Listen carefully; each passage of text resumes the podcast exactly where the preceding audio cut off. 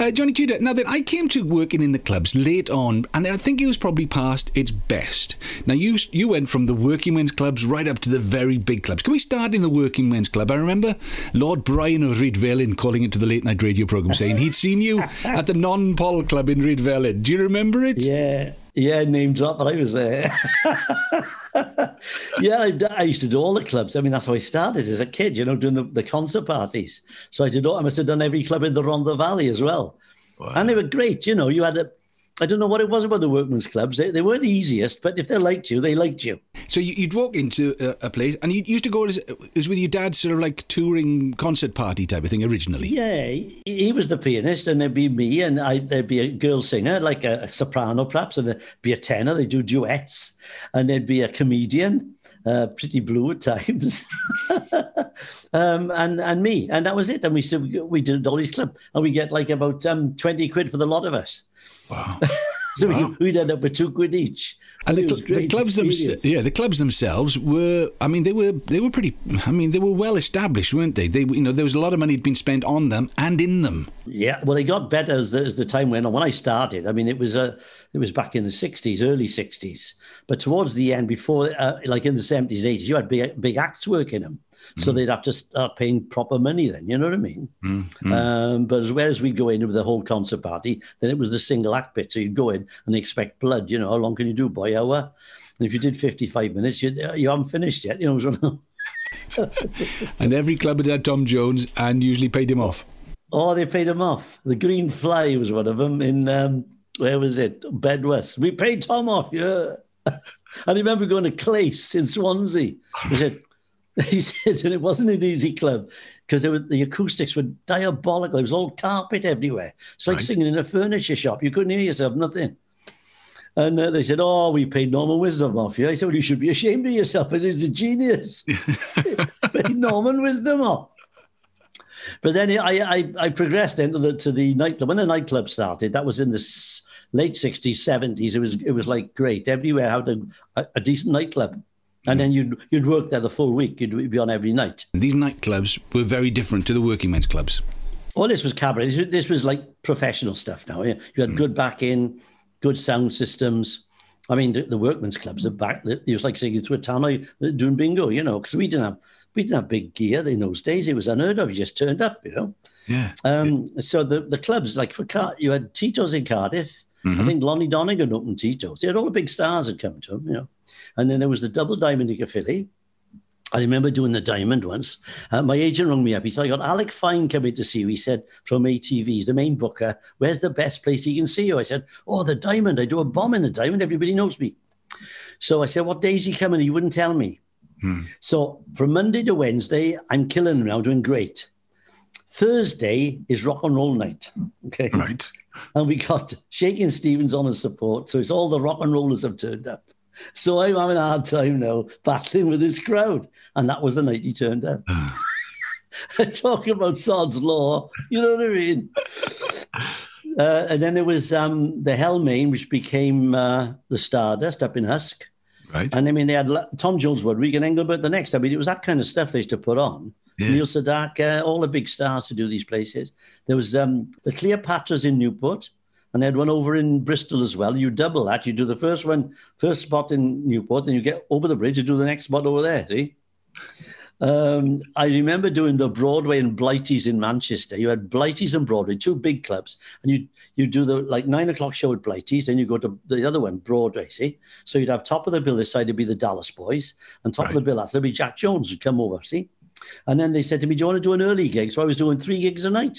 With that age, you do, don't you? You can sing yeah, forever. Yeah, yeah, yeah. And you just you just count yeah. the money at the end of the night. yeah. Another club in Liverpool. I was working the, um, with um, Tom O'Connor and we're doing the, the Broadway club, see? He said, where are you going after that? I said, I got to do a doubler up in Preston.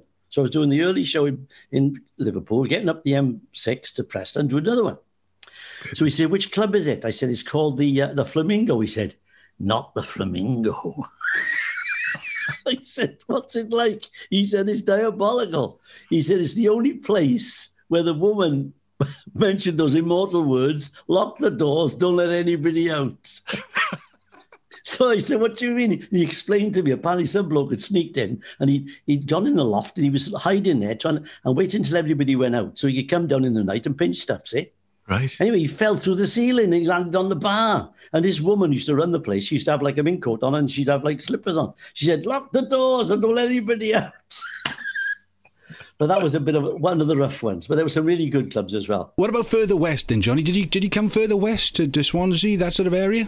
Yes, I used to do um, uh, the Townsman in, in Swansea, and I, I used to do the one in Porthcawl as well. What was that called? The Stoneleigh Club. Oh, right. um, and there was one in Gorseinon called the uh, Rainbow Room. But the Townsman I did quite a bit. Yeah. Now then, the Townsman has got a, a lot of uh, great recollections because of because of Bonnie Tyler.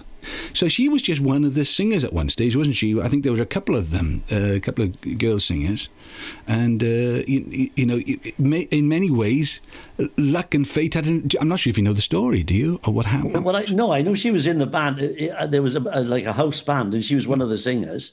Uh, but I don't know if she got uh, like uh, um, found, if you like. Well, um, I think Chris Needs at one stage was in that band as well. Chris Needs from BBC Radio Wales. But um, Yeah. the story is, and, and I know it's true because Roger Bell is still works with Bonnie. Roger Bell was working for a, a publisher in London called, or writer called uh, Ronnie Scott, and he came down to see a singer.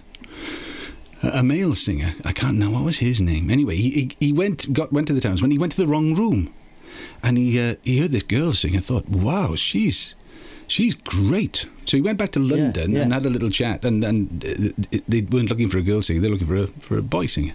But a little Yeah. while later, he said he uh, Ronnie was looking for a, a girl singer. He said, "What about that girl from?"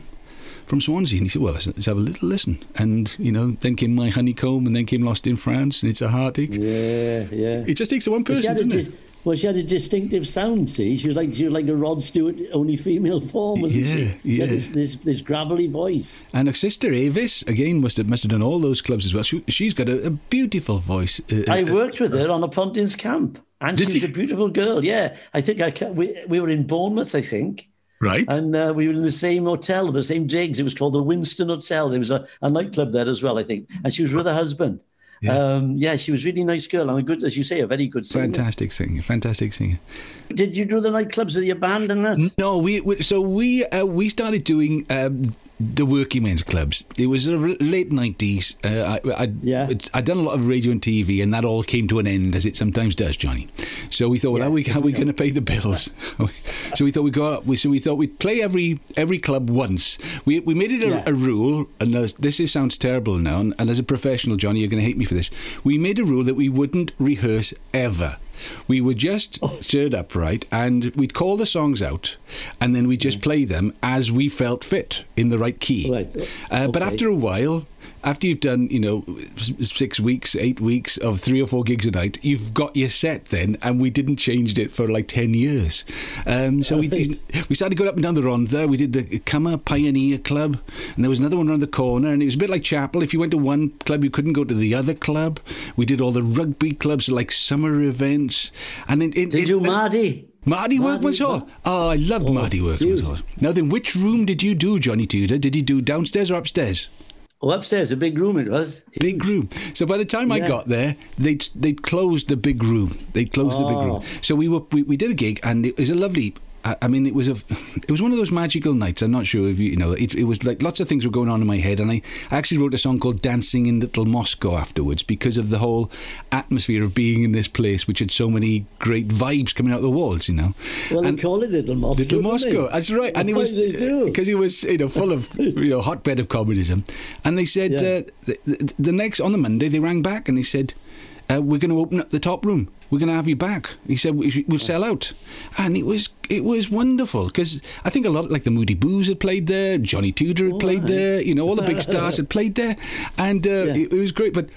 Halfway through the night, um, we were we were playing. and It was going quite well, and then suddenly, the table started flying, you know, flying up in the air. And it was, I mean, it was just like, it was like the Wild West. Well, you don't stop, do you? You just keep on going, keep on going. And then I, I, I went back like, a, I don't know, a year or so later, and it was flat. The whole thing had gone. It- They, What, what, they the knocked it down, knocked it down. It's just like, Oh, yeah. I mean, there was an era when it was all thriving. It was really fantastic. Mm. Of course, what happened was, you see, all the work went. Yeah. So all the boys are out of work. So and then the older fellas were the only ones who went to the clubs. The young boys didn't follow them in. So you know, they all declined, didn't they? It was a shame, really. Yeah, you know those I those big those big clubs, and like Tito's and Stardust.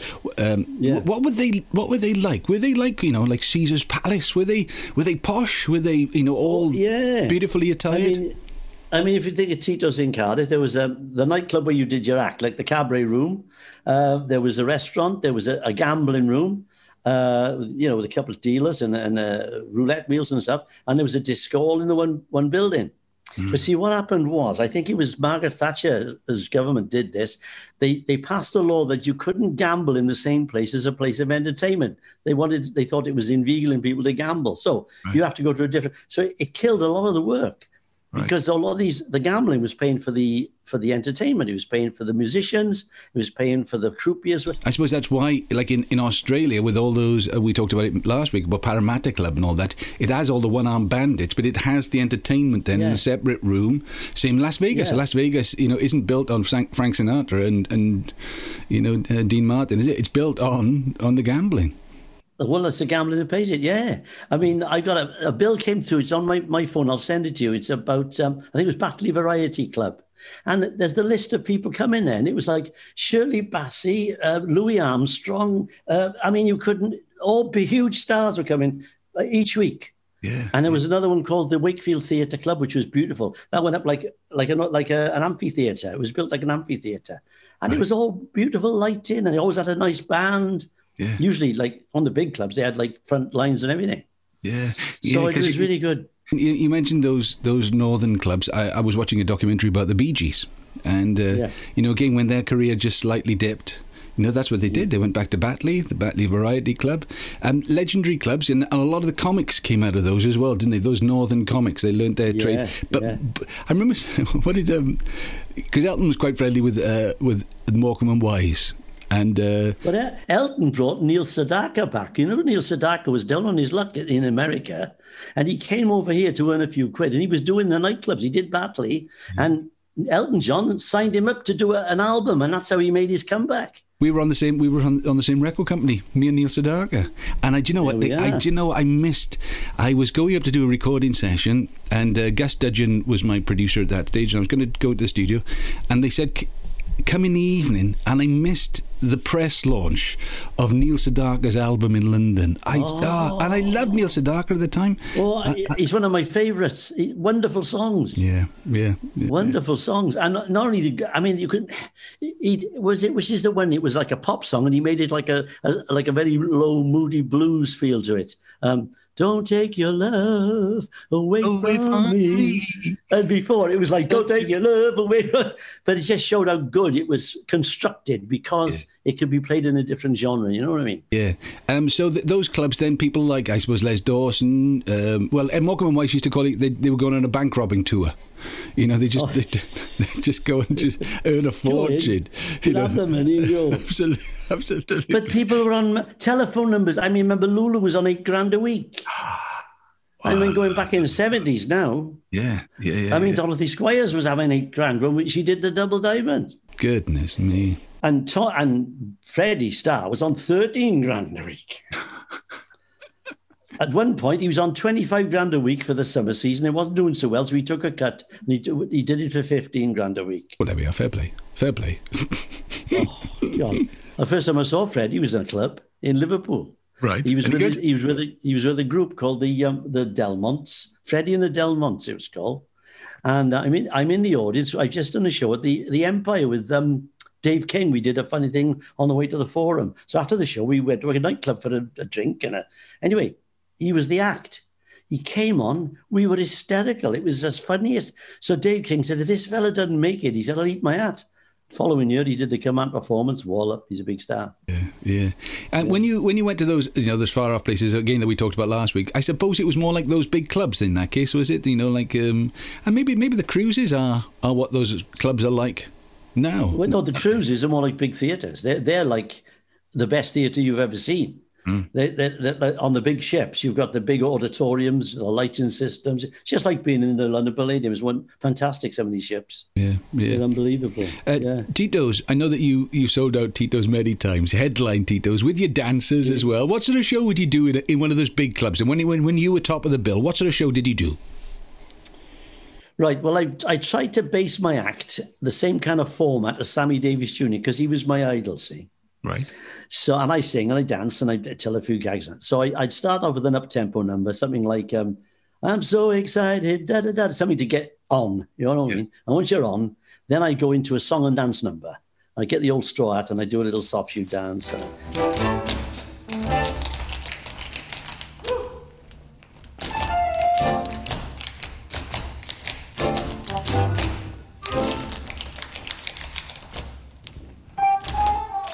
And then I tell him a couple of gags and I do some impressions. I used to do quite a few impressions in the old days. I used to do, well, obviously Frankie Vaughan, because I looked like him.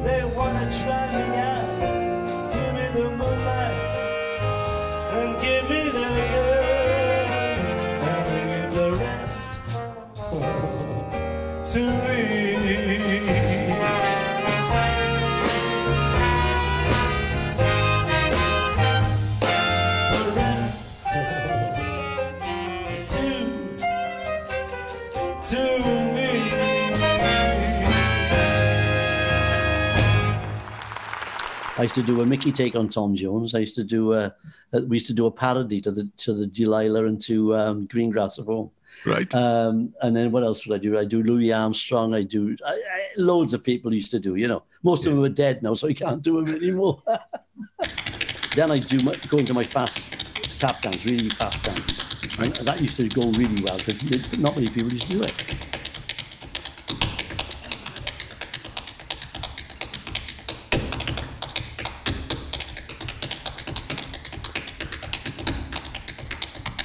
And at the end of that, I'd always be like pretending I was out of puff, you know, going, ah, I'd like now to, um, I'd like to uh, lie down for half an hour, a bit of a laugh, and then I'd tell him a few jokes. what about the dancing yeah. girls? How, how, did that work then? Did you have a regular crew that would that would work with you? I only did that once. I was in Monte Carlo. Oh. Um, what happened was I was doing the panto in Cardiff, and uh, my agent rang up. She was French, called Janique, and um, she said, "This guy's coming over from Paris." He said Bernard Leon. He wants he's looking for acts to do the casino, but you've got to do your act with girls. Could you do it? I said, well, yeah. I said, easy. I can, I can get some of the girls from the show. Mm-hmm. So I asked for the best dancers in the show. I said, do you want to go to Monte Carlo? I said, do we? So the, I said, okay. So I got the choreographer, a fellow called Clive Hicks Jenkins, who was very good choreographer. I said, can you set something up? So we did like the opening number with the girls with me. So they're dancing and, and singing with me. And then I did a bit of my act, if you like, and I had to sing a, fr- a French song or an Italian song because that would have been in the, in the in the contract. And then the girls came back on and did their number, and then we finished all together with the girls with me. So I did the audition and we got the job, and off they flew us to Monte Carlo. So that was the, one of the best gigs I've ever done. It was wonderful. They treated mm. you like a lord there, you know. Yeah, yeah. But other than that, I was a one man band. I go on and do my thing, you know. It is really, it is really handy, isn't it? Turn up, you know, with your case, yeah. your music, no other, nothing else to worry about, no PA. My, my manager used to say to me, "You are a you are a coward, you are, John." I said, "Why?" He said, "You do so many things, you don't give them a chance not to like you." so they don't like the song; they like the dance. You know what I mean? That's great. We had a, we had a similar thing. Not that we were any good or different. We were just louder. So when we, um, you know, because when you go to the clubs, you just when you can't stop. Well, well that's what I learned. I learned, you know, once you lose, once you lose the room, you've lost the room. So you can't let anybody sit down for that. You know, for the two forty fives, you got to keep them going, keep them going, keep them going. Don't stop. Song goes into song goes into song. And so what did you do? Like a dance? Did you like a dance set? Did you? yeah, it was. It was. It was all the songs that we grew up. You know, keep on running into stu- superstition, oh, and, then you know, then yeah. you got into those those breakdown sections that we used to do, like the me and the being the bass player who had a very similar uh, haircut. Uh, we used to go at some stage when it used to break. I said, "Go break it down, break it down," and I say we sometimes do impressions. So I used to get yeah. Wal, the bass player, and so you can, if you imagine, we're both. So, so I said, "Who's that?" Pamela Anderson. and uh, and then we, we we tell the same stories every night, and they get lo- the stories get longer and longer. It's like when I went on tour with Max, and we're, I'm hoping to get Max soon. So uh, the, the call Well, is in. So we- I'd talk to Max. but um, Max's shows used to start at 45 minutes. And then by the end of the tour, they'd be like three hours. Because your stories develop, don't they? they? You had little Yeah. bits and bobs. It's like Ken Dodd, you couldn't get him off. Um, Oh. Those days will, will never come back, I suppose. It, it was that it was that moment in time when it Oh. all all worked. Everybody went out. I mean, you, you know, you, your mother, your father, your auntie, your uncle, they'd all go to the club. They'd have a chicken in a basket and a, and, a, and a pint of beer and they'd watch a show. I mean, it was a full night out. They've lost the fe- feel of it. It's all like watching telly, you know what I mean? And it's a shame because there's nothing. But what makes me laugh is when they go on ships, they all go to see the show. It's Yeah. like it's like you know, all of a sudden there's a show. Oh, go see that then. But they don't make the effort here. I mean, it's like in the old summer seasons have all died. Yeah, I mean, summer seasons were half your work, yeah. you know, and they were great shows. You know, you had dancers, you had comedians, big stars topping the bill, Engelbert Humperdinck in, in Scarborough, and you'd have Tom Jones in Blackpool. You know what I mean? Yeah, yeah. It's a shame. It has. It's really shame. It's all died off. But uh, Someone needs to write a book about it, Johnny. Someone needs to write a book I about should- it. yeah, we should do really. Yeah. Yeah, they used to say, like, when my old man was in the business, he was a theatre man, okay, going back years and years, and, and radio. Then the theatres started to get hammered by the television. And now, the, the, then the nightclubs started getting hammered because everybody wanted to go abroad. Somebody had a brainwave opening a, a Tito's in, in Mallorca once. And I, I thought it'd be good to do a summer season in Torremolinos. Because can you imagine? They're all Brits down there. Absolutely. But nobody's done it. Perhaps we should do it, mate. Hey, maybe we should do it in Britain this year because uh, nobody's going abroad. That's right. We go down Porthcawl Pavilion and do a show. Johnny, as always, lovely to talk to you. Um, uh, as we say, uh, is goodbye from him. And it's goodbye from him. Goodbye. We'll see you next week. Bye.